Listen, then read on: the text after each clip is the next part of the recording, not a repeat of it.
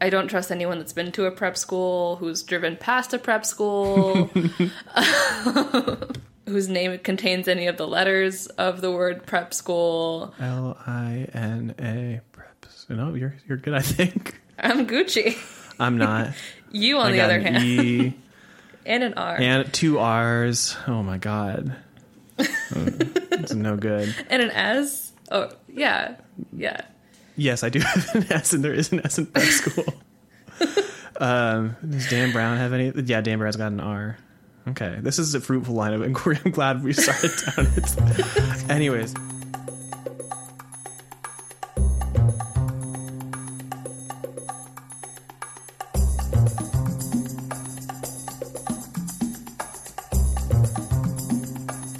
Hey, everybody, and welcome to the Dan Brown Code. I'm Lina, and I am Forrest. And uh, should we just get into it? We're doing 40 through 61, and oh boy. Well, 40, for, for- 41 through 60. Oh, yeah, you're right. it's been a long day. Yeah, it's, that happened. As uh, just before we get started, I just wanted to say that you know, listener, you're going to hear a side of me that I'm not proud of. Um, it's a very angry and bitter side. That's the only side I have. I feel like you know people who don't know me may think I'm like an especially like negative or bitter person, and like that's just what Dan Brown does to me. Yeah, he's a he's a negative and bitter writer. He just disguises himself as the horrifying elf that we've seen in pictures. oh God, that that that photo showed up again. Uh, yeah, I saw it again too when I opened up the Google chat. so awful. I'm also getting over a cold, so if I clear my throat or whatever, just cut that out. Great. Okay, I will do so. All right. Was it? Um, it was not the dreaded flu.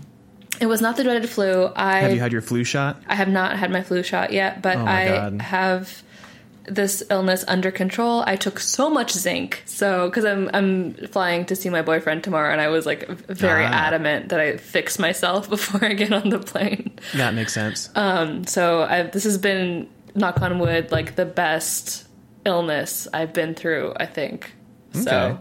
So far, so good.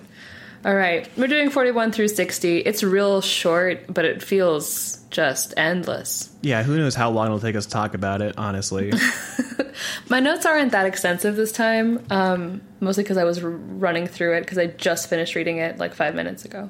Yeah, I read this section twice. Once was um, this weekend. I just started reading the section until I got to the end of the book, and I didn't take any notes. Um, I just I had to find out what was happening. uh, not remembering what was going on was like really infuriating me. Uh-huh. And then last night, um, after I did some bar trivia, and then came home and cataloged some stamps and drank some more wine. Then I read it in a state of um, slight to mid inebriation, and I did take notes that time. I don't know what they are, Okay. so it's going to be an adventure. All right. Well, let's get into it. It being the linen closet on the third floor of the Alfonso the Thirteenth. Um, this is something that I was planning to bring up later uh, in this The linen chapter. closet? No, no. Um, It's it's only it's like a page long. but the body count in this book is bananas. So many people die. Um, and I guess it is not rivaled by Angels and Demons, but like the legacy of so many people dying carries on into Angels and Demons. yeah, I mean the man with the wire rim glasses. He doesn't like to leave any loose ends behind him. He just kills like every single person he comes across. Like, what did the maid do? You know? We didn't even hear about a maid. That's a good call. Oh, she had a hotel master key. So that's how he got into the German guy's room because he didn't realize you could just knock on the door and open it. Oh, she's just unconscious. I thought she was dead. Oh, I thought she was dead too. Oh, okay. I mean, Wow, we're not good at this. dead people are unconscious, just not all unconscious people yeah. are dead. yeah, but but she didn't get her own personal little um, email through his Google Glass that the subject hotel maid terminated. Uh, we learn uh, some facts about the Google Glass assassin, the Google Glass assassin. God, it's hard to say. It's so hard to say Google Glass. Goo- Google. Maybe that's why it's just like awful to say. That's Um, that's that must be the reason. It wasn't because people wore it to bars and just got beaten up for being insufferable, creepy nerds. Oh, Google Glass, um, the Glu- Google assassin. um, uh, we learned that he's been deaf since he was 12 um, because people with disabilities are villains in Dan Brown world. Yeah, you don't get to be like any kind of slight aberration from the absolute norm, except like you can have a low voice and you can be hot, but anything else is suspect and mm, you're to be treated with mostly contempt. Although I might add that if you're conventionally hot, that also makes you a villain in Dan Brown's view. Um, so you know how Dan Brown is like that episode of SpongeBob where SpongeBob takes off all his corners to be normal. Do you know what I'm talking about? Lina, I have never seen an episode of SpongeBob SquarePants all the way through my life. Okay, well, um, listener, you know what episode I'm talking about, and that's Dan Brown. Dan Brown is the smooth version um, of SpongeBob, and anyway, anything that is not like an amorphous blob of a man is villainous in Dan Brown's view. Chapter 41. Have you noticed that everybody in this book, regardless of how much I know about David Becker, refers to him as a school teacher all the time? A thing I've never heard someone refer to a university professor as. Yeah, uh, I did notice that, and it's really weird. And uh, I think again, it it stems from Dan Brown's uh, insecurity about him being literally a school teacher who teaches at Exeter. Yeah, in this chapter, David Becker is thinking of himself and calling himself a school teacher. He's he's pissed off he's having to work so hard at this weird job he's been sent on by the NSA for no reason. He's like, why did they send a school teacher? And then this motherfucker takes his delightful cranberry vodka that he's been given by the saint of a bartender and just chucks it into a potted jasmine like an asshole. So my note for this was Forrest and I are going to be mad about this for different reasons. why are you mad about? Oh, is it not good for the plant? I'm very upset that he killed a pot of jasmine in that way. Maybe it's a very robust jasmine. Jasmines are not robust.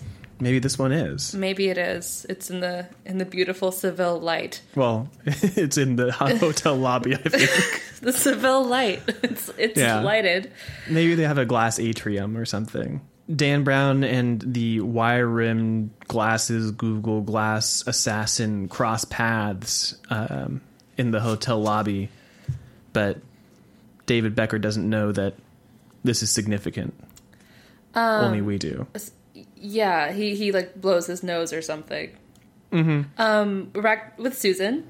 Yep, now for chapter 42, we're back into node 3. Susan is jumping to conclusions all over the place. Yeah, she jumped to conclusions last time because she was going to go to see Strathmore, but then like wound up having to go back into Node Three for some reason, and she like she shot would blow her cover to just go tell Strathmore. So she decided to go back into the room with this guy she thinks is like the biggest national security threat in the world. And like a low key murderer who may have killed Tankado. I'm not entirely sure she has that suspicion yet, but she's worried that if he finds out Tankado's dead, then he'll, you know, release the passcode for Digital Fortress and fuck it up for everybody. It may be worth noting that her tracer has not come back, um, but she's assuming that it will come back with Greg Hale's uh, email address, his NSA Correct. email address. I may add. I mean, he's not great at security, apparently. chapter 42 is just a chapter of mutual suspicion. And then we're on to chapter 43. We're halfway through the book. It's the perfect time to introduce a bunch of new characters. I have a lot of notes. Uh, we are. I will just read you this. Uh, a jaunty 45, Chad Brinkerhoff was well pressed, well groomed, and well informed. His summer weight suit, like his tan skin, showed not a wrinkle or hint of wear. His hair was thick, sandy blonde, and, most importantly, all his own. His eyes were brilliant blue, subtly enhanced by the miracle of tinted contact lenses. It's a lot of description. I don't understand. I um so he's sexy? Like or he's not sexy. He's like Washington sexy, I think. Washington sexy. Yeah, because it says on the next page that he's handsome enough to give press press conferences, which, as we've learned from uh, the, the the dearly departed Sean Spicer, is definitely a qualification for the role. Screaming. Um, um, but yeah, I, I, I picture him as having that kind of like bland DC like you know how Paul Ryan is like in all the lists of like hottest politicians even though he looks like a weirdo he looks like a weasel. but like he's wa- but like he's Washington hot that's what I get out of Chad Brinkerhoff Okay, like a like when you're like a I don't know Oklahoma seven, but like an LA three, that kind of exactly thing. Okay. yeah So he's a literal Chad. Um, at this stage of the book of the chapter, I said Chad is someone that I would date, a, tr- a jaunty forty five with all his hair. Um, but soon, soon descended into madness. It's so wild to wear tinted contact lenses into work on a day when you don't really expect anyone to be there Oh yeah, I didn't even think about that. Mm-hmm. Who's he showing off for we're gonna find out soon For everyone, it turns out, because Chad is a slut. Yeah. Oh God, I just remembered the the, the, the other thing. Okay.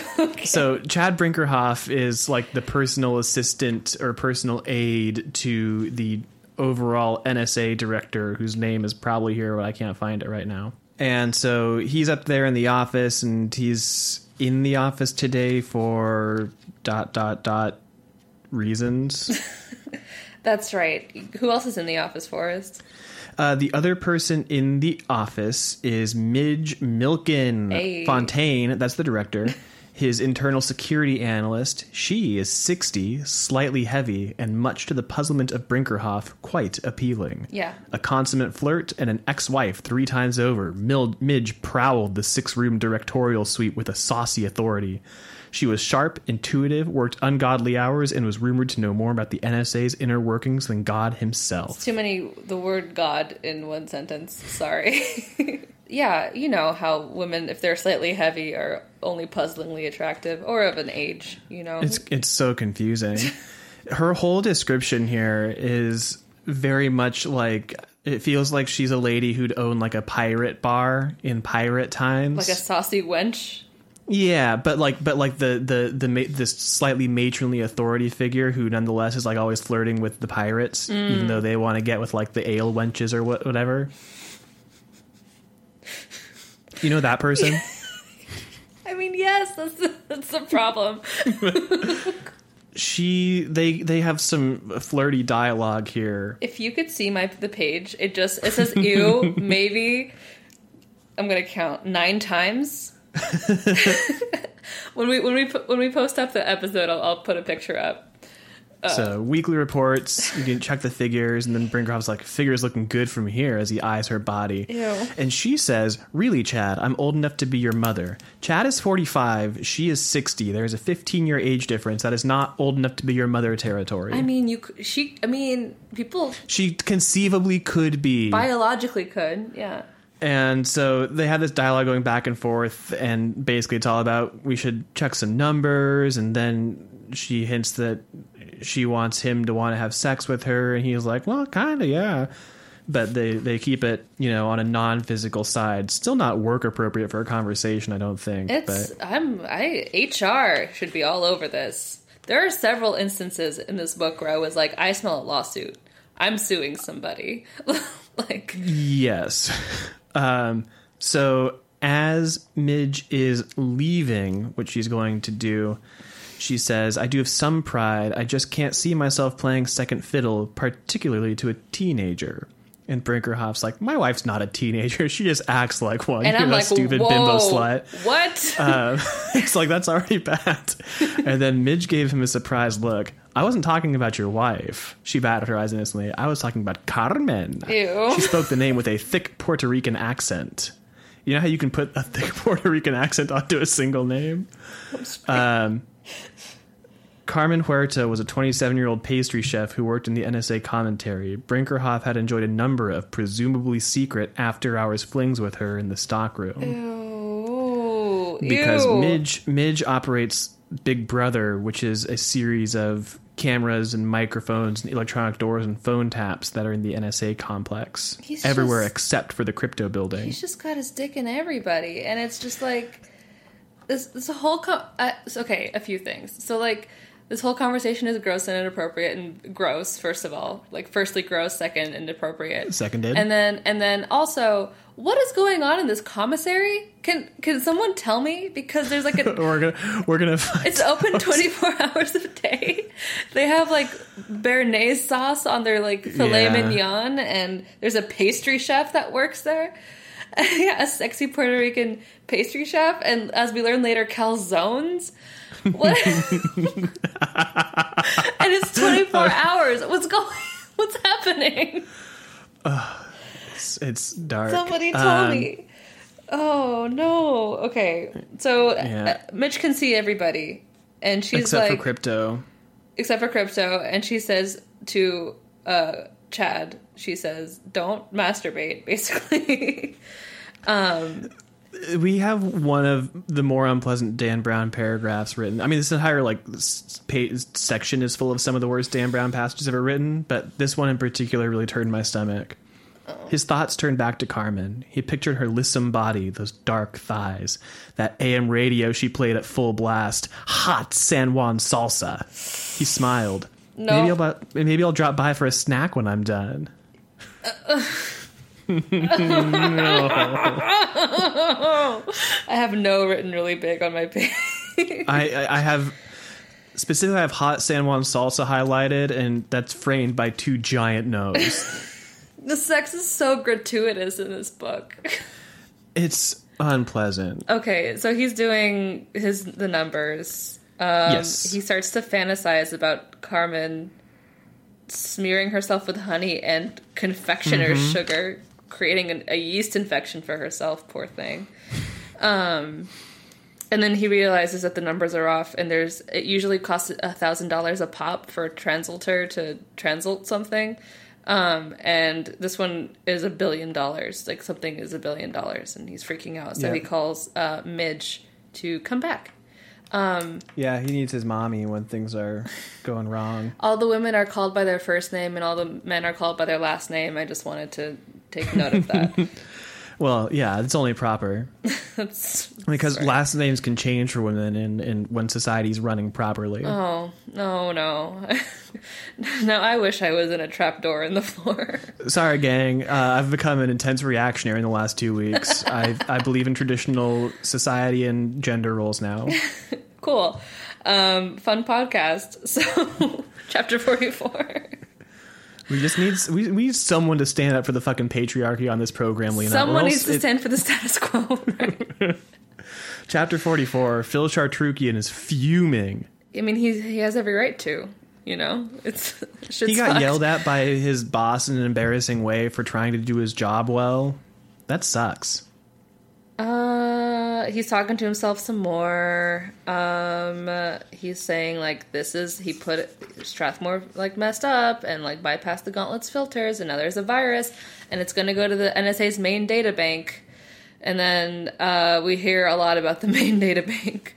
Um, oh, uh, It's very important. It's where all the secrets live. so basically, what happened was the internet was invented and the government wanted to keep it all to themselves, but then it made it to the quote public sector, unquote, which Dan Brown does not know what that word means. He really doesn't. And then by the early 90s, it was a congested wasteland of public email and cyber porn. Cyber porn. cyber porn. That's like Uh, my it's only note only- for this section. yeah, that's insane. And we get a lot of stuff about how, like, basically there's a database of all the NSA secrets in the basement of the NSA, and everything that goes to Translator goes there. And so if a virus goes there, then it's fucked. Yeah, we also only have an ingenious system of permission settings that mean that you know you only get the information that's attached to your username, which is attached to your security clearance. What a clever system they have in place. Um, Forrest has finished the book, so he's noting things that may be of importance later that I don't think are important. so- That's not important. I just, I just thought it was funny that Dan Brown took like a paragraph and a half to talk about permission setting. He took so long. He took he took his sweet time. Yeah, no. All, all that's important is that um, you know it's a very secure system, and even though there's hackers constantly trying to get in, it's very secure. Unless something like a virus were to work its way into it, that would be bad, probably. But it probably it's, it's probably not going to come up. No, probably not. Um, so Chartrukian is rightfully freaking the fuck out and is like, you know what I'm gonna do is I'm gonna call a person so fat they don't even get a name. no. This man Oh, does not get a name. He's Well, he gets a nickname. he's this NSA senior Sys-Sec, Sys-Sec officer, the short fused 400 pound computer guru who had built Gauntlet. So he's accomplished. He's a professional. His nickname was Jabba. He's a demigod. And he doesn't get a name. No. And we learn later that they called this man Jabba to his face. And again, I would have he sued. himself Jabba. I would have sued. And uh, this Is is it a crime to like calzones?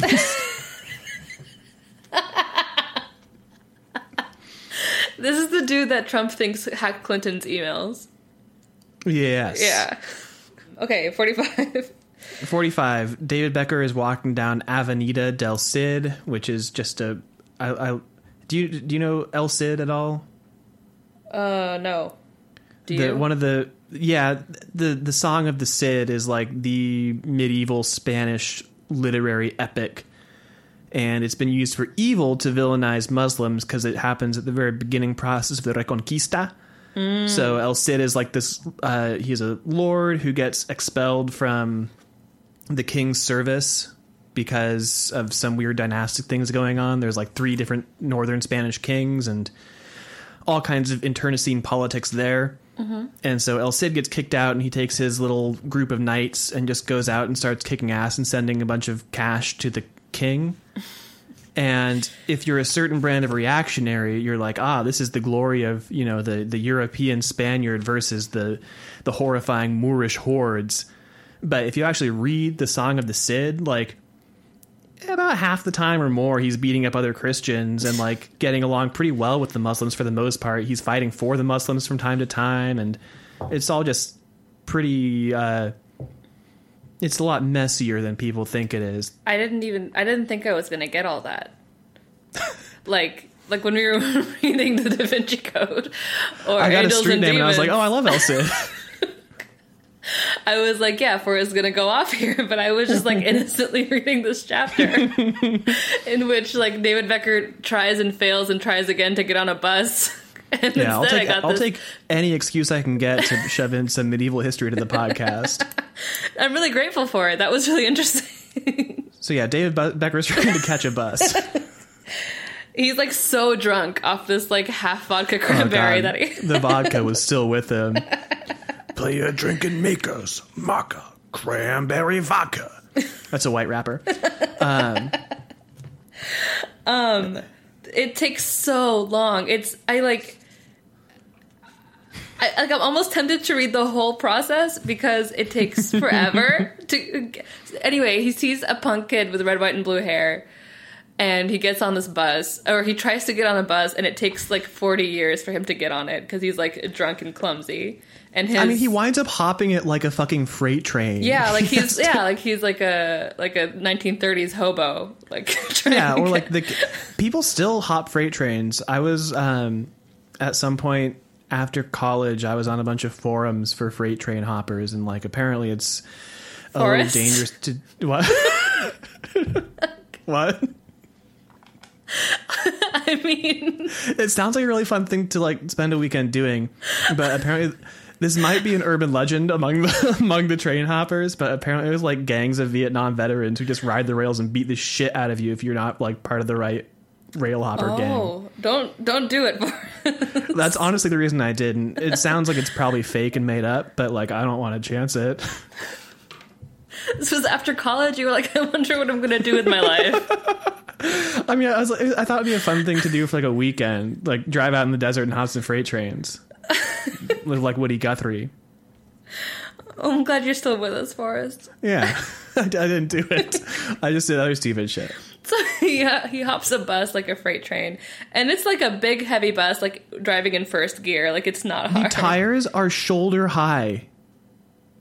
That can't be right unless David Excuse me? Becker is a hobbit. Where does it say that? What page is that on? Becker fixed his sights on the opening, ignored the burning sensation in his legs. The tires were beside him, shoulder high. uh, bottom of page two twenty. Uh, how tall is Dan Brown? Five eight. Brown's a wee little man. Dan Even Brown so, like it- that would make the tires like almost five feet tall, and that's too tall for a bus tire. He's five nine. So he's my height. He's a manlet. That's what we call him. No, no, come on now. Um, I mean, he ain't. He ain't. He ain't tall. I guess. I He's, mean to he, but still, like I'm, a, I took a bus this morning and the, it was not shoulder height. You know, Like, yeah, they're like waist high, right? How Yeah. big are tires? bus tires are like waist high. I think. Anyways, the bus is shifting up to second gear, which he describes as downshifting here, which I don't know. uh, I always think of it as upshifting when I'm going from first gear to second gear, as the bus is doing. But Dan Brown says downshifting. So that, you know, the, arrests the momentum of the bus temporarily so uh, David Becker can hop on. And he like nearly dies. He like his arm almost is torn out of its socket, and like he lunges and he falls into the.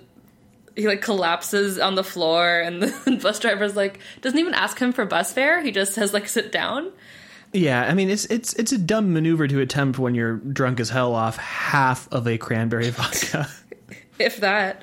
Um, and there's a bunch of uh, punks with red, white, and blue hair, and they're like, "Fuck you! What do you want?" It's it's it's the punk bus. the punk Fuck. bus, and it's infamous bus number twenty-seven, and it's going to the. But is there any trans is there any transphobia?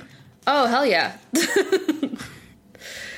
um, uh, the punk's face was momentarily illuminated. Becker stared in horror. the makeup on her face was smeared across the thick stubble. She was not a girl at all, but a young man. He wore a silver stud in his upper lip, a black leather jacket, and no shirt. What the fuck do you want? The hoarse voice asked. His accent was New York. They were all punks, and at least half of them had red, white, and blue hair. And the bus driver doesn't care about getting paid. And now No, they're he just, just tells him to sit down. they're just like driving off into into into the uh, out of Seville, I guess. I like how concerned this bus driver is on this like fly by night punk bus with safety. He's like, sit down. I have safety regulations to comply with, even in the wilderness that is Spain, where laws don't apply. And uh, the uh, the the wire rimmed glasses assassin um, is like, ah, fuck, he got There's away. no reason for him not to give us this guy's name. We get it later, and it's not like important. It's just like he's just the man with the wire and glasses I mean, for three quarters of the book. We're like we're you know we're preserving mystery. You know how how Dan Brown preserves mystery for no fucking reason. Okay, Yeah. forty six. Phil Char- Phil Chartrukian is trying to get a, a hold of Jabba, uh, and Jabba hates call waiting, so it's not yeah, he working. doesn't have it. You can't get a hold of him if he doesn't pick up. That's right. Um, so he's freaking out, and he decided, you know what I got to do is I got to take the key to shut down Translator, and I got to get underground and shut down Translator. So he does that. Mm-hmm. Um, he doesn't succeed to shut down Translator. No, he just starts. He just starts going down and goes in, into the sub levels where there's a dizzy 136 foot drop to the rumbling power supplies below. Oh. ominous ellipsis. I didn't see that. But I wouldn't worry about that. It's probably not going to come into play again. I'm gonna underline it for the n- never that I'm gonna read this again. yeah. Um, and so in order to get into the under level sub levels, he has to like steal a key from the senior Sys-Sec locker, but he just has it in a in the in his Stanford alumnus mug. Is it his mug So- or someone else's mug? Uh, The, the it's it's his supervisor's mug. Um, sorry, I want to just go back to 45 for just a minute. Mm-hmm. I really want to get on like a mystery bus to nowhere like that. It sounds it sounds cool. It sounds so lit. Like, like it sounds. There's like, oh, it's an infamous bus, and I'm like, there are no infamous buses here. You know yeah. what the fuck? I want to get on a bus to nowhere. Okay, Maybe this scene was the inspiration for J.K. Rowling's bus in that one book. the night Remember bus. in one of the Harry Potter books? That's probably it's called the night bus. It's in the third one. okay. um, chapter forty-seven. yeah, Midge is doubting Brinkerhoff's math. It's like there's no way there's a billion dollar code. It's probably a divide by zero error. Yeah. which is exactly what it is. But why is it dividing by zero? It shouldn't be doing that. Um, it's because there have been zero decryptions, and they're like, "Why is there zero de- decryptions? Why would why would Transalter be taking a break?" Um, and then Midge like kind of hates Strathmore, but like not enough to make me like her. Uh, Brinkerhoff was like, "Give Strathmore a break. He works so hard," and I'm like, "No, don't give such a him nice a guy. he's he's a sociopath." Well, also like the reason the reason that Midge Milken doesn't like Strathmore is because even though he tried that clever thing where he uh, had the government release an encryption standard that had a built-in backdoor, she doesn't like him for not for trying to do that, but for getting caught trying to do that, which makes the EFF gain strength and it made Fontaine lose credibility with Congress and it made the NSA lose a lot of its anonymity. There were suddenly housewives in Minnesota complaining to America Online and Prodigy that the NSA might be reading their email, like the NSA gave a damn about a secret recipe for candied yams. And like they probably won't do anything with it, but they're definitely reading that fucking email, or at least like have a computer reading it. the amount of like like in one fell swoop like bootlicking misogyny like I mean, Dan Brown packs a lot into a little place. he really economy economy of writing you know like okay where were we uh anyway like midge is supposed to watch fontaine's back and strathmore like put that at risk i guess or something mm-hmm. uh but midge is like but he's such a hardworking man and i'm being too rough on him and i guess we'll just ask him if something's wrong with translator um, right? Is that right? And Yeah. I like honestly skimmed this chapter because I don't care. And um, they're saying like it's been running for 18 hours. Like we should call Strathmore, and so they decided to call Strathmore. And uh, let's see, Midge is like, well, Strathmore's in the office. That means he's dealing with something, or or it's or Translator has been off for 18 hours, which is like not likely. So they go to Midge's office. They look at you know the Big Brother thing where she watched uh, she watched Chad fuck Carmen, um, and Such coarse and vulgar language. she watched Chad don't and it. Carmen have a tryst. In the kitchen, or no, wherever. She watched him lovingly smear honey all over gross, her. gross, gross, gross, gross, gross, gross. That's so much worse than what I said. That's and so then much dust worse. her with confectioner sugar. Ah! oh god. That's so much worse than what I said. but um, it's it's a more colorful image. Oh, good. That's what I was missing. Her dark thighs. yeah, exactly. Colors. Um, so he's she like using some kind of elevator stats knows that he hasn't left his office in 36 hours. Yeah. So, sorry. Just just this is important to know. It's not. Um, but Strathmore has a private elevator he can get in, and she can see when he uses it on Big Brother, and she can also see when people go in and out of the front door on Big Brother. And he's only come in yesterday morning. He used his elevator to get in. Hasn't left since then. So he must be in there working on something, and he's been there for like 36 hours now. So it's probably something important. Yep. And uh, so Chad's gonna call Strathmore to confirm to see what's going on. Yeah, I, I did kind of like the bit there where uh, Chad's like, he's not going to like it when you call him, and she's like, no, he's not. That's what you're calling him, bitch. that, uh, that's I respect that move. No, me too. I thought that was that was that was pretty gangster. That was good. Um, okay, 48. Dan Brown employs a literary device we haven't seen from him before. What is it, Forrest? so at the end of chapter 47 there we're about to make that phone call to strathmore and so the normal dan brown thing would be to jump ahead to a different character and then to come back either just after or for that phone call but this time on the one page they're about to make a phone call and on the second page brinkerhoff is just hanging up the phone so we just get like a time skip without any kind of intervening thing which dan brown doesn't do very much It's not good because of all the things to be too lazy to write. Why would it be like a straightforward phone pho- pho- phone call rather than like yeah all this garbage about the sex lives of the people who work for the NSA? i mean that's what i want to know I emphatically don't want to know it, even ironically, even as a joke. Also- I- Wait, I'm I'm not entirely sorry. We have to go back and discuss this some more, but let's think about this. So we know when they were hiring Susan to work at the NSA, they asked her all these invasive questions about her sex life, including like, "Have you fucked a dog?" And um, I'm sorry, it's in the book, but I just took a sip of tea. this is what happens when I, when I minimize the video. uh, but here's here's here's here's Chad Brinkerhoff, and he's just like throwing his dick around the NSA hallways and like just like out, is in the Like refrigerator boomerang. of the commissary.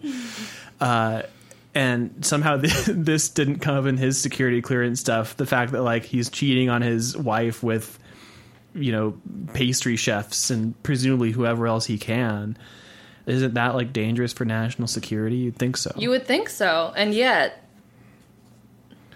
but i'm sure nothing like this happens in real life. Uh, Look, it's not it's not good. positions positions and trust in government are always filled with like People of the highest integrity, yeah.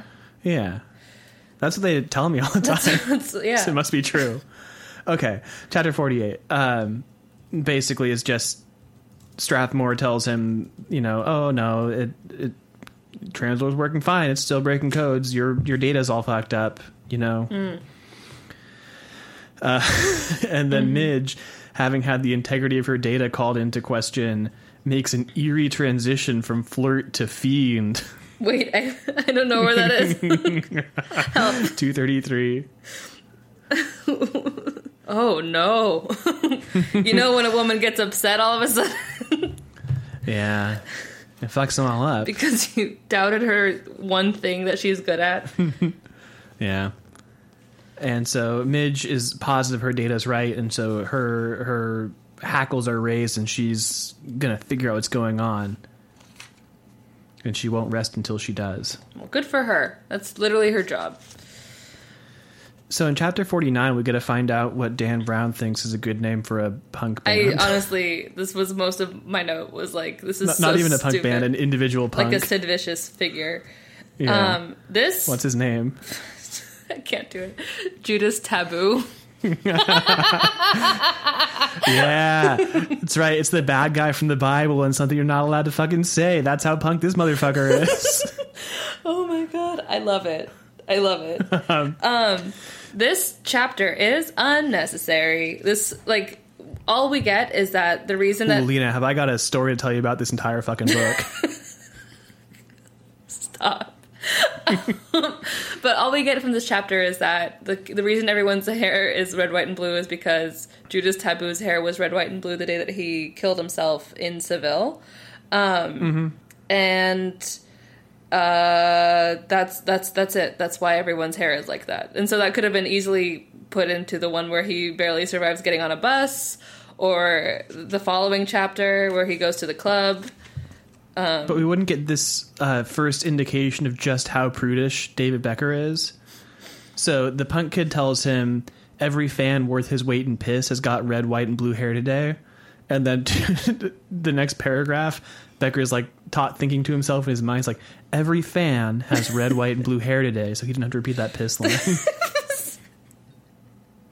Becker loves to correct other people's uh, speech, as we learn. yeah, which I'm, I'm gonna later on we get to something where he is being a pedant. I'm gonna have a thing to say. Okay. this is a reminder to myself. Okay, yeah, I yeah, there, there's something to unpack there. Um, so he's like, "Where are we going?" And the kid's like, "What? You don't know? You got on bus 27. You don't even know where we're going." Which fair. And then uh, he doesn't find out where they're going. So again, pointless. No, the, the the kid started laughing hysterically. Oh shit, you're gonna love it. But like we've already been told this is like an infamous bus that like you know the assassin knows just where it's going, and he's like, why is he on that bus? Everyone's looking at him on this bus because uh, Be- Becker's a cop. Um, Yeah, Which, yeah, same. You know, like I would also be staring. Um. Okay, chapter fifty. chapter fifty. Chartrukian is now actually going into the sub level. Last time he was getting the key and thinking about the sub level, but now he's actually going to go into it. I'm so glad we got that last chapter that one time. He uh, un un he opens the trapdoor, and it looks more like a gateway to hell than a service entrance for a computer. And swirling red mist, so it's like a when your middle school does a haunted house and gets a fog machine and some lights, like that's what's going on in there. It sounds really cool. and so, like, before he goes down, Chartrukian's like looking around to make sure no one sees him going because he's like not technically allowed to. Mm-hmm. But uh oh, Greg Hale is watching him from behind the one way glass of Node 3, and he's like, hmm, bold move, cowboy. And so, So it's a quote from the book.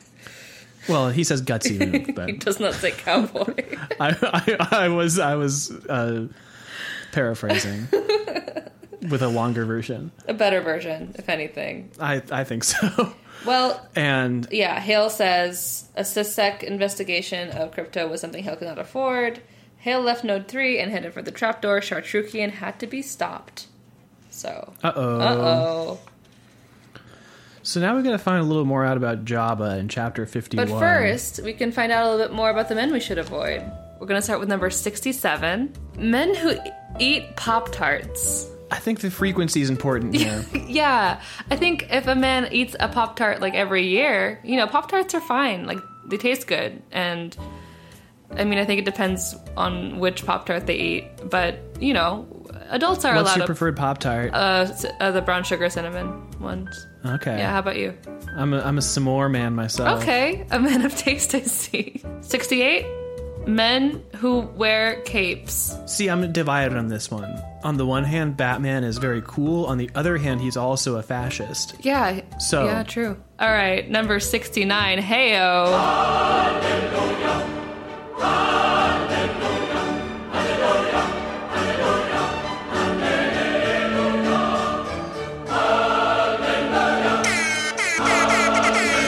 Number 69 is uh, men who consider cream of wheat a home cooked meal. Dan Brown and breakfast food is, is just a fucked up relationship. I'm the only person I know who eats cream of wheat, so this is like It's the most it's the most Puritan shit it's possible to fucking eat, Lina. like I, I only want it when I have strep throat, basically. it's like the food of self-loathing. It's the food of uh, we are sinners in the hands of an angry god. I have to eat cream of wheat, or else I'll go to hell. I think uh, cream of wheat is kind of like those foods that like um, were invented to stop masturbation, like graham crackers. Exactly. That's what I'm saying. It's Puritan food. Yeah. Um, okay, 70. Men who comb their hair across the bald spot. You should avoid the president, you know? And like, Let's let's pull up this picture of uh, Dan Brown here. He's not like combing across the bald spot, but like he's combing around the bald spot. yeah, he's he's he's working his fucking bald spot. this is back in the 90s when all his hair was all his, like, much like Chad Yeah. Bartrukanite, or whatever his name is. you're confusing you're confusing Chad Brinkerhoff and Phil Chartrukian. It's, uh, the 71, right? yep. Men who say the last thing they want is to hurt you. This one feels pretty real. I there's a lot to unpack here. Um so on its face, that statement there's no issue with that statement. But like, no one ever says that and then follows it up with not hurting. Right. You, It's always like, babe, babe, babe, babe, babe. You know the last thing I want is to hurt you. Right? like I, I sort of think this is the most insightful thing Dan Brown's ever written. I agree. All right, number 72. Men who keep on trucking. no, that kicks ass. It's good to keep on trucking. God, I missed the truck. Look, in this life, what what can we do but keep on trucking? You know, Forrest? Exactly. That's that's real wisdom. Dan Brown, what's your problem? Why do you hate trucking so much? Let's truck on truck on into chapter fifty one. Hell yeah. Chapter 51. Jabba resembled a oh, giant. God, damn God. it. Jabba resembled a giant tadpole. Like the cinematic creature for whom he was nicknamed, the man was a hairless spheroid. Okay, stop. Neither a tadpole nor Jabba the Hutt is a spheroid. What is. They both have a distinctly tapering shape. Also, cinematic creature? Fuck you. I hate those two words together. Cinematic creature. I mean, what else do you call Jabba the Hutt? Movie monster? Is he not a creature? Is he not a creature from the cinema? I want to fight Dan Brown so bad. yeah. Um. Uh, uh I want to know what what part of Jabba is the tail? And also, what is the, The- man's name? Oh, what part of what part of Jabba the person is the tail? Not part of what what part of Jabba the Hutt is the tail? Because the part of Jabba the Hutt that's the tail is his yeah, tail. no, I know that. I mean, come on. Okay. But Jabba the person. Yeah, I don't know. Oh Jesus. Anyways, uh, Jabba has a cool podium where you can overlook his basement lair. Yeah, it rules. It's so cool. Um, and he's just taking a break right now to enjoy some pepperoni calzones from the NSA's all night commissary. he was about to dig into his third calzone when his cellular phone rang. And like, I enjoy a calzone, but like, I ain't never been able to eat more than one calzone at a time. I have barely been able to finish a calzone. I can I can fuck up a calzone pretty bad. Oh, I love. Cal- oh, I want a calzone so bad so, right now. so good. I wonder if I can get a calzone anywhere. I'll, I will. I will figure it out. I mean, most of the pizza delivery places in your area uh, will deliver a calzone to you. In I know. I, I lived in the same delivery radius. as as me, okay. I'll I'll see if they'll bring me a calzone. Okay, he's eating three calzones. He's coughing as he swallows a mouthful of calzone. uh, uh, Midge says Jabba. it's Midge, and he's Data Queen, the huge man. the huge man. He'd always had a soft spot for Midge Milken. She was sharp, and she was also the only woman Jabba had ever met who flirted with him. How the hell are you? Do you know how like fat people don't have sex?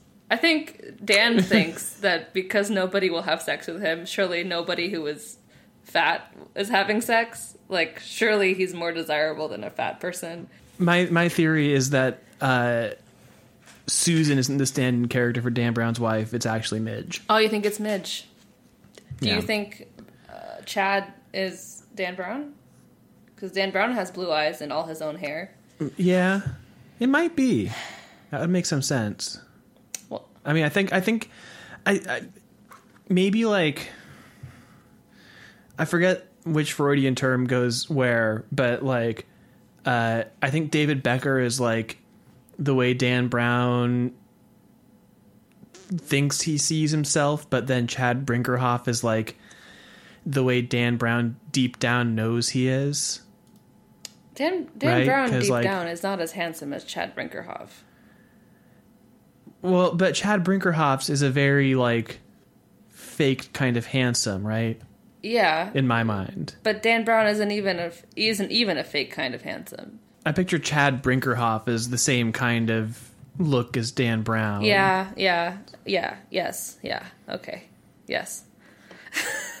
True. Yeah. And so we now have some more unfortunate flirty midge dialogue, Oh, so but with Jabba this time. Uh, care to join me for a calzone? Just- I, I, This is my favorite voice you've ever done. she says, "Love to Jabba, but I'm watching these hips. really? Mind if I join you? You're bad. You have no idea. Glad I caught you in." He took a long swallow of Dr. Pepper. So yeah, um, Dr Pepper is the wrong soda, Dan. I mean, I love Dr. Pepper. Yeah, but for- honest, I haven't had any for a long time, but I wouldn't like to drink it with a calzone. I'd have a Mountain Dew with a calzone. Something crisp and refreshing. Oh, that's a bold choice. Yeah, he sprayed Dr Pepper all over his calzone. yeah. Midge tells him that Translator, Translator has been working on a code for 18 hours, and he's like, "Oh, your your your your shit's all wrong. It's all fucked up." As he's dabbing his calzone with a napkin. Uh, uh, the thought of eating a calzone still damp with Dr. Pepper is repulsive to me. so gross. But he also, and then he goes on to furrow his bulbous forehead. oh, it's So what's the problem? Oof. Your report glitched. um. Uh, so yeah, they they spend a couple of pages like basically getting to the point of oh no, hold on, hold Uh, on, hold on. We have more to read. Come, I mean, come on. okay. she's like, he's like your data's friend, and she's like, you think so? And he says, I'd bet my job job on it. Jabba took a big bite of soggy calzone and spoke with his mouth full. Longest the fire's ever lasted inside Translator. I three hours. Oh no! Uh, this is my ASMR. oh, we learned that we learned that Strathmore is like uh, his wife is leaving him. I think we've heard that earlier, but Jabba's repeating the rumor. and Midge has heard it, so it's triple confirmed. Um. And then Jabba sucks in a long strand of mozzarella. Oh. Uh, and then Jabba's like, "Look, I don't care about Strathmore one way or the other. They're all, they're all psychopaths, but um, I like how Jabba has one character trait, and it's just he's like a disgusting sloth. I mean, that's what chapter. that's what people think. he's a big fat yeah, man. it's just it's awful. It's really upsetting. I was enraged. I was actually angry. Like the descriptions of Jabba eating made me actually like red faced. It's so dehumanizing, and like they should he should sue because people keep calling him Jabba to his face. I don't know. And like sk- skinny people eat gross too. Skinny people arguably eat worse than fat people do. I think probably. okay, This next chapter is uh, the start of a real exciting section. Becker has arrived at Club Embrujo, Warlock in English. Yeah. So it looks more like a fortification than a dance club. And it's got these big stucco walls that have shards of beer bottles in them to keep you from climbing up them. You know, normal shit. I don't understand. So they put the stucco on wet and then they broke beer bottles into the walls? Is that right? I I have to imagine that this is like a, a either a real place or a representation of a real place. I can't imagine Dan Brown just made this up. IDK, but it doesn't look like it's got beer bottles on the walls, so maybe it's a different place Dan Brown's thinking Yeah, of. I don't know. I don't know. If any of you want to find out where this place in Sevilla is, let me know because I want to go party, you know? Yeah, I want to go hang with these Hell punks. yeah. Except they seem uh, pretty homophobic and shitty. Yeah, they, they see, but the times have changed. Out of my way, slur. A human pincushion pod past him, giving Becker an elbow in the side. Pincushion. Uh, nice ties. Someone gave Becker's necktie a hard yank. Wanna fuck? A teenage girl stared up at him, looking like something out of Dawn of the Dead. Nobody would talk to Becker at the punk club. He's a cop. Um, the scene was surreal, a deep mountain grotto in which hundreds of bodies moved as one. They surged up and down, hands pressed firmly to their sides, very sexy, heads bobbing like lifeless bulbs on top of rigid spines. Crazed souls took running dives off a stage and landed on a sea of human limbs, which they didn't because their arms are all their sides. Bodies were passed back and forth. No, their arms are by their sides like human beach balls. Overhead, the pulsating strobes gave the whole thing the look of an old silent movie. I, uh, Except there's speakers uh, the size of minivans, so that not even the most dedicated dancers can get close to them. I imagine the scene from the beginning of the second Matrix film. Hell yes. So he's just there and he's trying to find the girl, but it's like overwhelming. So he goes outside and clears some empty beer bottles from a table. And then um, uh, the man in the wire rim glasses, uh, meanwhile, is getting into a taxi and uh, says, Take me to Embrujo. So, and the taxi cab driver's like, man, there's just weirder freaks every night going to the club in I love the idea that, like, the taxi driver thinks there's going to be a gathering of like Google Glassed Freddy Krueger's at Club Embrujo this week. Yeah. And now it's chapter 53, which means it's time to get sexy again. Uh, Totugan, to, I, I will say it fucking right. Tokugen Numataka lay naked on the massage table in his penthouse office. His personal masseuse worked at the kinks in his neck. She ground her palms into the fleshy pockets surrounding his shoulder blades, Ah. slowly working her way down to the towel covering his backside. Her hands slipped lower, ellipsis, beneath his towel. Mmm. Uh, and then there's a knock on the door, and Numataka tells the guy enter. So the masseuse has to quickly pull her hands from beneath the towel to maintain, you know, the uh, air of proper respect and uh, honor that Numataka lives by, except for when he's getting a handy from the masseuse. but he's on his stomach, right? So she's just touching his booty. She's touching his butt. He's not getting a hand job yet. Well, yeah, that's the key. Right now, she's just fondling them booty cheeks. Getting a nice hunk of meat.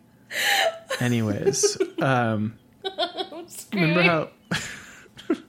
so last time Numataka asked the phone person to trace the call from North Dakota, and he's learned that it is definitely from the U.S., but they don't have more specific than that yet. But it is from the U.S. and Numataka, country code one. Good news indeed. Forrest, Thank God we had that Forrest, the chapter. sex is just gratuitous in this book. It is so much, and it's all. I'm aroused, aren't you? No, it doesn't do it for you to to to to read about the masseuse hand slipping lower and then get a sexy ellipsis, the sex punctuation beneath his towel. Oh no, no! We got okay. We got like love making by the fire. Uh, And then- and now we get to go into a bathroom, another sexy place. we got we got uh the the uh Rocio, right? And we Uh, got oh glorious before we got Rocio. Rocio, we got uh Greg. Is that his name? I mean, we opened we opened the fucking book with like Susan in lingerie and Yeah. like having a flashback to sex proposal and shit. And, and and and we got Greg Hale's very graphic description of how he would like to have sex with Susan. And oh yeah, against trans, but also his less graphic uh, interfacing hardware. That's what I call it. This might be why I don't have a lot of sex. We got Rocio.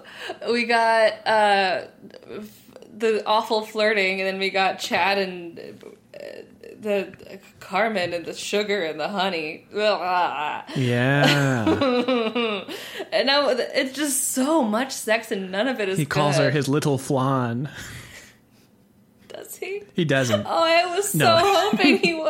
I don't have anything to follow but listen with. Chapter 54. Uh, Susan is in the crypto bathroom.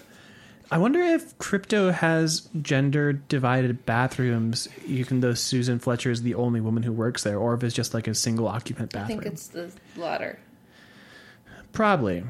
I bet it's gross. A bunch of fucking disgusting coders. Oh, I don't didn't want think to so. think about that. All right. Um, Uh, lest lest we forget, she repeats that she believes that Hale is North Dakota. oh, right. Okay. Um, she hears voices. They went through the ventilation shaft. and she hears Phil and um and Greg arguing. now there are two of them. What? What? Sorry. Uh, both those lines. uh, Are you familiar with the first like 15 minutes of Star Wars Episode 1, The Phantom I, Menace? I not really. I don't know.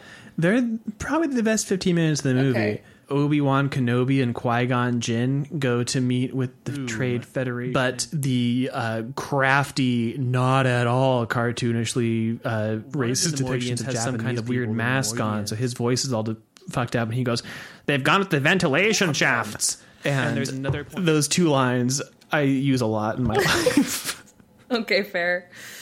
and both sort of loosely applied here, so I said them. I'm glad. I'm glad you did. Are you? You didn't feel like it. I didn't. I didn't quite understand what was happening. Uh, well, yeah. So through through the, through the air vents, she hears uh, she she hears one voice she can't identify, but the other one sounds like Phil Chartrukian because it's shrill and angry.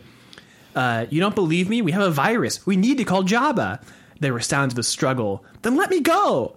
And then the noise that followed was barely human. It was a long, wailing cry of horror, almost like someone falling down a 136 foot dizzying drop, uh, or like a tortured animal about to die and then the noise ended and uh-oh the power goes out Yep. susan fletcher finds herself standing in total blackness I was really surprised that Dan Brown didn't want us there for like a gross a gross death scene. chapter 55 so becker's in the butt or you know he's in the club and someone's like you're in my seat because last time we left him he was he had his face in his hands was sitting at the table we cleared the beer bottles off of and So some snotty teen says, "You're in my seat, asshole."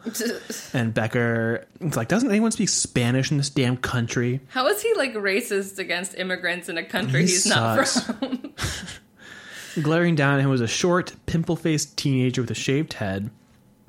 Half of his scalp was red and half was purple. He looked like an Easter egg. I said, "You're in my seat, asshole." I heard you the first time, Becker said, standing up. And so, you know, he gets into conversation with this kid, and right off the bat, it's um, confrontational, but confrontational. it goes on for the whole chapter. Um, the kids they like spend- pick up my empties. spend like a yeah, they spend a whole page arguing about whether who's going to pick up these fucking empties. and then like Becker assaults him. Yes, uh, he caught the kid under the armpits, lifted him up, and slammed his rear end down on the table. Look, you runny nosed little runt, you're going to back off right now, or I'm going to rip that safety pin out of your nose and pin your mouth shut. Such a badass. Such a badass, and without swearing. Beating up a child. Jesus, you're welcome, Becker snapped. This kid's a walking billboard for birth control. Got him. Roasted. so fucking stupid. The kid's name is Two Tone because he has two tones Mm-hmm. of hair. And then Ah. uh, the kid's like, uh, uh, uh, uh, Becker's like, God damn it. pretty catchy name, make that up yourself. And then he's like, the Two Tone's like, damn straight, I'm gonna patent it. And Becker's scowled, you mean trademark it? You need a trademark for a name, not a patent. Becker is a grown ass man. He's what in his mid thirties or something, and he's well actually Yes. he's well actuallying a child about property law right now at a bar. Well, about and like who know? I don't know what the fuck Spain's IP law is. Maybe you do patent a Well, fucking this kid's name. from New York, isn't he? uh, that was the other kid on the bus. We don't know where this kid's Oh. from. But like, he's in Spain. I don't know. It's just it just fucking sucks. Yeah, he doesn't know anything about the law in Spain. Fuck off, Becker. And so then the kid's like, "What do you want from me?" And Becker's like, "I want you to wash your hair, clean up your language, and get a yeah, job." get a job, child. Becker is like the only academic I've ever met who doesn't swear all the time. Yeah, same. Also, who like I don't know is d- disdainful of counterculture. Yeah. Okay. Here's here's the thing I want to talk about. So, David Becker says he needs some information. The kid's like, "Fuck you," because you just like you know threw my ass on a chair. I'm looking for someone, and the kid's, I ain't seen him. And Becker goes, I haven't seen him. Becker corrects. so Becker's a linguist. Um, there's a linguistics podcast I like a lot called Lingthusiasm. It's these two linguistic PhDs. I think one's from Australia and one's from Canada and one of the shirts they sell and is like one of their mantra as linguists and their response when people like say oh linguists are just people who are like i have to correct your grammar and shit is like no no no no no not judging your grammar just analyzing it mm-hmm. and even more adorably they have a recently released onesie for babies that's not analyzing your grammar just acquiring it Oh, that's so cute. Uh, oh, I have to have a baby yeah, right so- now. so yeah linguists in general are not you know Assholes. in a non-English teaching capacity going to be correcting this kid on his ain't grammar. They're going to be saying, ah, yes, ain't is certainly a contraction that is in widespread usage, even though it's probably not, you know, it's in terms of registers of English, it's still not accepted as standard high register English, but it is in very common usage, and I can observe it being used in this context here in Spain among these punks. Well, the, but no, Becker doesn't do that. The thing is that, like, uh, Dan Brown is not a linguist. He's just an English teacher from a prep school. And so this is the only thing he knows how to do is correct people. do your research. contractions. Um, yeah. And so Becker's like, I'm looking for a girl. And uh, then Two Tone's like, You're not going to get any action dressed like that. Which, I mean, that one girl said she'd fuck him, but whatever. Uh, and the kid assumes he's Which a cop. he is. He's a cop. If it walks like He a talk, is. if it walks like a cock, oh my god! I'm sorry. It's been a long ass day. if it walks like a cop and it talks like a cop, it's a cop. There you Thank go. you. and and Becker's like, uh, you know, I just I'm looking for this girl, and I'll pay you for information about her. And the kid's like, hundred bucks. And he's like, "Well, I've only got pesetas and whatever. Make it a hundred of them." Well, hold and on. Foreign currency I'm sorry. Yeah. First, David Becker gives his full name to this strange child he just met. yeah. He's not. He's smart. not smart. Um, and so this is the first time David Becker's judging this kid for being bad at making deals because 100 pesetas is only like 87 cents. But we've already in this book seen David Becker be incredibly stupid with his supply of pesetas because, like, when he was trying to buy the ring off Rocio, he initially offered her like half his pesetas, and then she like thinks about it for half a second, doesn't even say anything. He's like, "Fine, fine, fine. I'll give you all of my pesetas, twice as many. Can I have the ring?" Like he's the worst at negotiating. He's bad at making deals. Anyways, Um, So Two Tone recognizes who this girl is. yeah, because the earrings she had on skull earrings. They're at a punk convention. yeah, but you know everyone's got the red, white, and blue hair, so that's not helpful. But the earrings, he recognizes that. And Two Tone at first seems like he's gonna tell tell David what's up, and then he like becomes belligerent again. She's Eduardo's, you asshole! I'd watch it. You touch her, and he'll kill you. Uh, Eduardo sounds like a, a real bad news kind of guy. I know. This extremely like shocking outburst has absolutely no bearing on the rest of the book. You know, you'd think that given this, we might at some point meet Eduardo. We never do. Spoiler alert, we do not ever meet Eduardo. uh, chapter 56, we're back with Midge Milken. Midge Milken is prowling, which is her only uh, mode of transportation, as she is a cougar. Um, she's kind of freaking out, so she helps herself to a glass of water, hoping it might calm her nerves. You know how water will do that. Um, and then, as she sipped at the liquid, It's important not to repeat words. Uh, I'm sure Dan Brown has English teachers this, so like you gotta use synonyms. I'm the liquid. I'm so mad. Um, nothing much happens here. She just like gazes outside. Uh, at, she has a view of the whole NSA complex and notices the lights are out at uh, crypto. The end. Yes.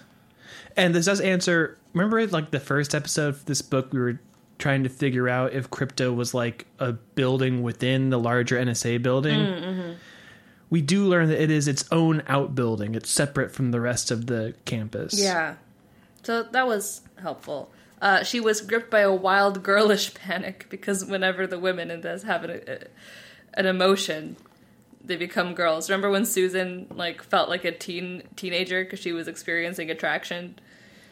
Yes, that was good. Yeah. David also felt like a schoolboy at the time, though. So, uh, you know. I don't even know where to go from here. Uh, well, there's one place we can go, and it's chapter 57. Hell yeah, let's go. Susan's in the windowless bathroom. The darkness surrounding her is absolute. So uh, she starts kind of freaking out and trying to get out of this room because we. It seems like she has uh, some Langdonian uh, claustrophobia issues. Langdonian. Um, yeah, so she's disoriented. She knocks over like a trash can and she's trying to leave the bathroom. She goes to the crypto. She opens the door. Crypto is completely dark. Uh, Translator is a gray silhouette against the faint twilight coming in through the dome. Um, and then there's a faint red glow from the utility lighting below, so it's very Star Wars esque. Um, and when she gets to the trap door, she sees like Commander Strathmore is kind of standing on the platform below, looking over the railing at something, and he's not moving. Um, and then she realizes that what he's looking at is Char- not uh, is Chartrukian's mangled body. Um, who ha- he's fallen onto the power supply and shorted it out. Yeah. Mm-hmm. Sorry, I was just uh, distracted by, as you may recall from that uh, foreshadowing earlier, the drop was a dizzying 136 or 37 feet. That's but right. here, we learned that six stories below was the corpse of Phil Chartrukian. Mm-hmm. Wait. Suddenly she saw it, a figure six stories below. It appeared briefly in the bills of steam. There it was again, a tangled mass of twisted limbs. Lying 90 feet below them, Phil Chartrukian was sprawled across the sharp iron fins of the main generator. So is it six stories? Is it 90 feet, which I will accept as six stories? It seems like a tall story, but whatever. I'll, I'll, I'll live with it. 15 mm-hmm. feet seems about right. Or is it 136 feet? Make up your fucking mind and hire a goddamn editor. But also another body halfway down the long staircase, crouched, hiding in the shadows. Comma, comma, comma, comma. the muscular frame was unmistakable. It was Greg Hale. He's even Oh shit! oh shit. The He's even muscular when he's crouching. Hell yeah! It was gross and sad. And- I love Chartrukian. I like Chartrukian. He's gone too soon. I made I I said some mean things about his heritage in the first episode, but I take them all back. Um, the punk screamed at Becker. Megan belongs to my friend Eduardo. You stay away from her. Belongs Um, to. You know I'm- how I'm- punks love gender I'm roles? veering wildly in the voice for this punk. You Sorry. sure are. Um, but I'll allow it. Yeah. she's like I, he's like i need i need the ring and he's like oh you need the ugly ring fine she uh she's gonna go home to connecticut her parents are rich and she wants to go home to connecticut Going back to mommy and daddy's mansion in the burbs. Hated her Spanish homestay family. Three Three slur- slur brothers always hitting on her. No fucking hot water. so Rough. exhausted so many f slurs and racial Yeah. slurs and fat hating and the hating of people with disabilities and uh, so she goes to the airport. She wants to, to hawk the ring there because there's rich tourists and shit and then she's gonna fly out on standby. Um nobody knows her last name. What's her name? We don't even know oh megan. Um she's gonna take a roach coach which is a weekend red eye. Yeah, why is it called the Roach Coach? because it's uh, cheap. College kids take it because it's cheap. Guess they sit in back and smoke roaches. A dull, a dull nausea swept swept through Becker's gut. This is some kind of sick joke, isn't it? Is it some kind of sick joke, Dan? Because you're putting us through the same thing that Becker is going through. Like, it is the wildest goose chase of all fucking time. it is, it is exhausting. At least with the Da Vinci Code and Angels and Demons, there's like these stupid artificial riddles put in the middle of it. Yeah, yeah. In this, it's just like literally he goes somewhere and someone's like, "Oh no, sorry, she went that way." Like Like, oh no, sorry, it went that way. Yeah, and Angels and Demons is like this is a path you must follow, so you have to follow the clues, right? Mm-hmm. And then like in in uh, Da Vinci Code, it's like yeah, it's a treasure hunt on purpose because Saunière like loves treasure hunts, and here it's just like a treasure hunt, but it's stupid. yeah, it's exhausting. Are there treasure hunts in the Lost Symbol, etc., etc.? Are they all treasure hunts? Um, I don't remember. Is is Origin a treasure hunt? Not really. I mean, I've forgotten how Origin works, but I don't think it's a treasure hunt the same way. I don't think so either, but I never finished Origin, so I, I don't know. yeah. Um, so we're we're still on all aboard the sick joke train, and um, So now he's got to get to the airport. Yeah. Because the plane's going to leave in 15 minutes, enough time for David Becker to get to the airport and stop the plane from. wouldn't she going, have boarded it 15 minutes prior to the plane taking off? well, not in an uncivilized country like Spain. Fair. Um, he can't get a cab. It would take 20 minutes. Um, and so he buys someone's Vespa for 400 bucks. This episode deserves some talking about.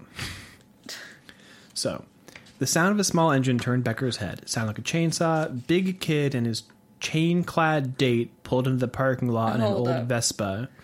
The girl's skirt had blown high on her thighs. She didn't seem to notice. Becker dashed over. And he starts talking. I'm to, crossing he it out. He starts. He starts talking to the driver, saying, "I'll pay you ten thousand pesetas. Take me to the airport." And then the kid's like, "Scusi," because he's Italian. Mm. And so Dave Becker switches to his floss uh, Italian aeroporto per favore sulla Vespa 20.000 pesete. That's my great Italian pronunciation. Nice. And you know, they they haggle a little bit and then Bad haggling. he starts off with 10,000 English. Immediately before he gets a reply, he goes 20,000. and then the kid's like, "What?" He was Italian. And then uh I guess he, uh, he- then Dan Brown sticks with a 20,000 offer in Italian. because like, 20,000 La Vespa? And then Becker's like, fine, 50,000. it was about $400. And then he winds up after the Italian laughs doubtfully and says, Where's the cash? Becker pulls five 10,000 peseta notes from his pocket and gives them to the Italian. So he's just needlessly talked himself up from 10 to 50, to 50,000. yeah. Oh my god. In the space of like one minute. And then the Italian looks at the money and the girl grabs the cash and stuffs it in her blouse. And then they just leave the Vespa with David Becker. You know how punk kids wear blouses? Well, but she's just wearing chains, as we learned from the first time that she's just chain clad. uh, she's she's in Joan of Arc mail. Chapter 59. Susan is helping Strathmore out of the subterranean crypto cavity.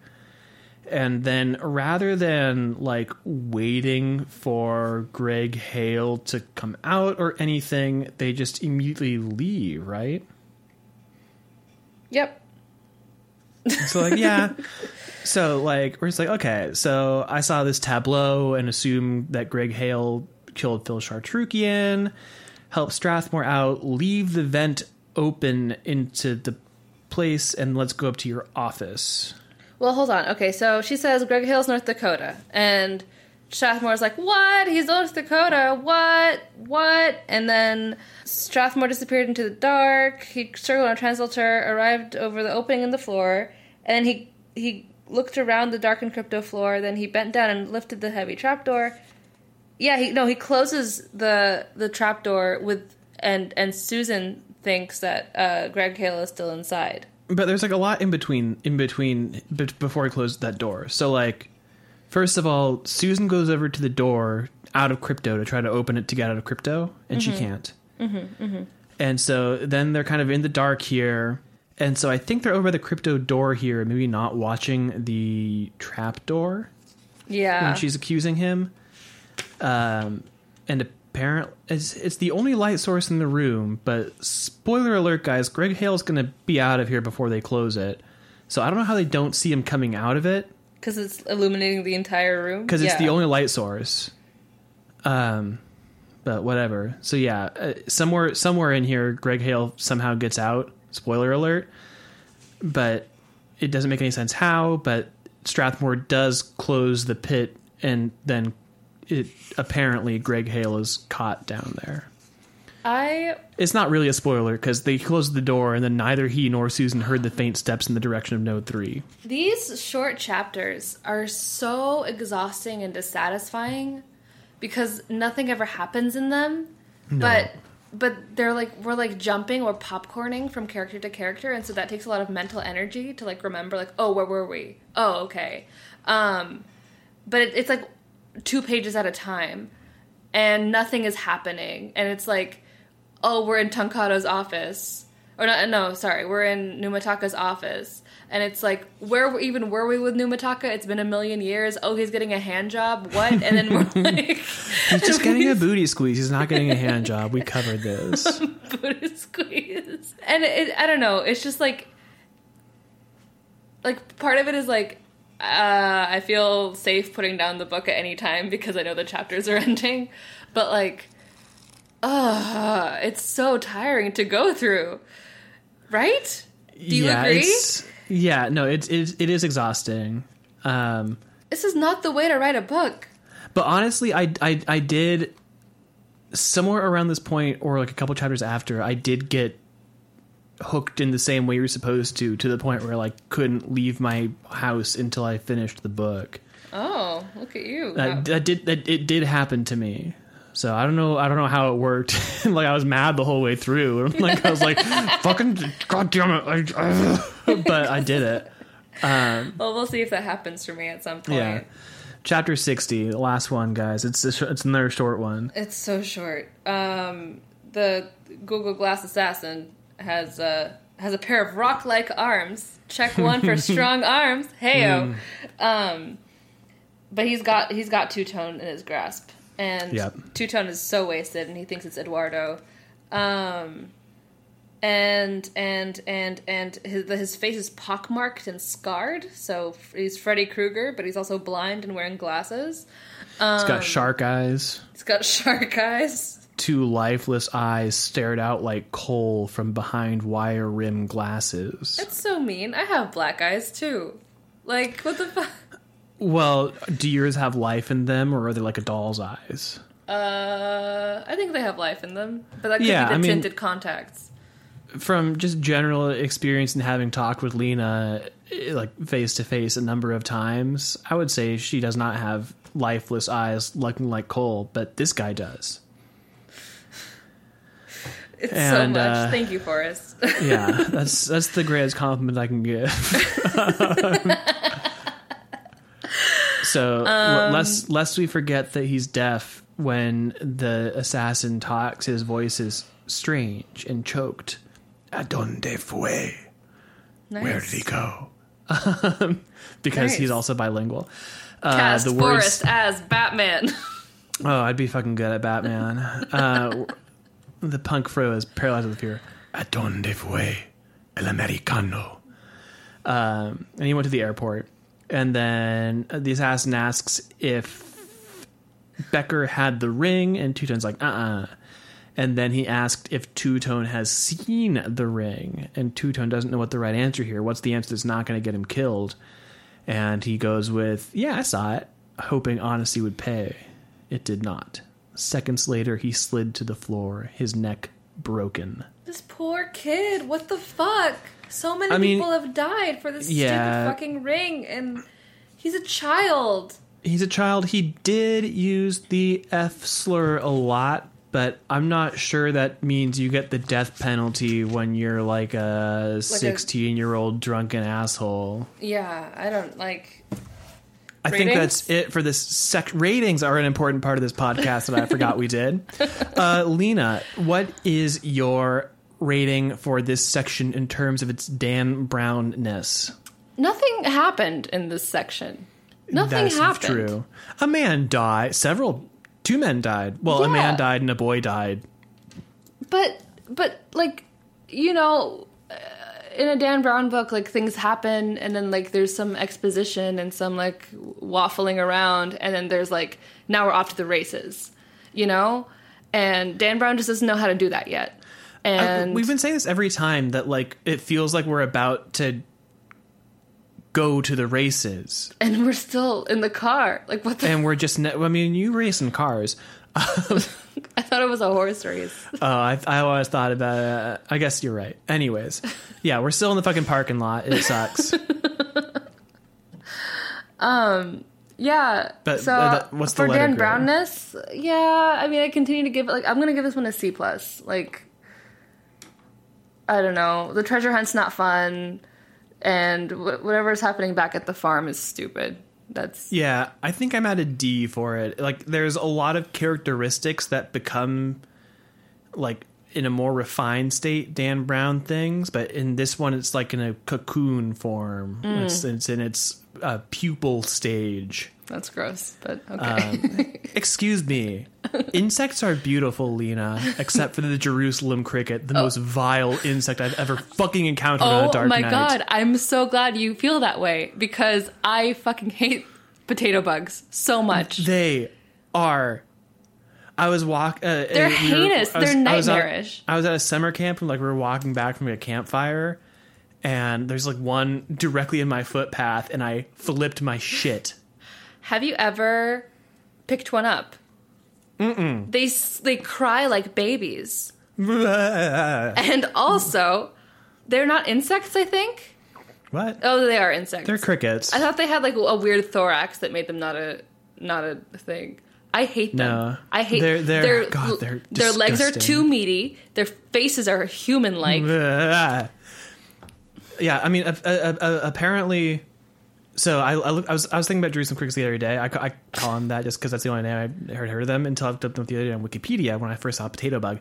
But anyways, it turns out the probable origin of the name Jerusalem Cricket for them is the Navajo word for them translated to like skull bug because of their humanish faces Yeah.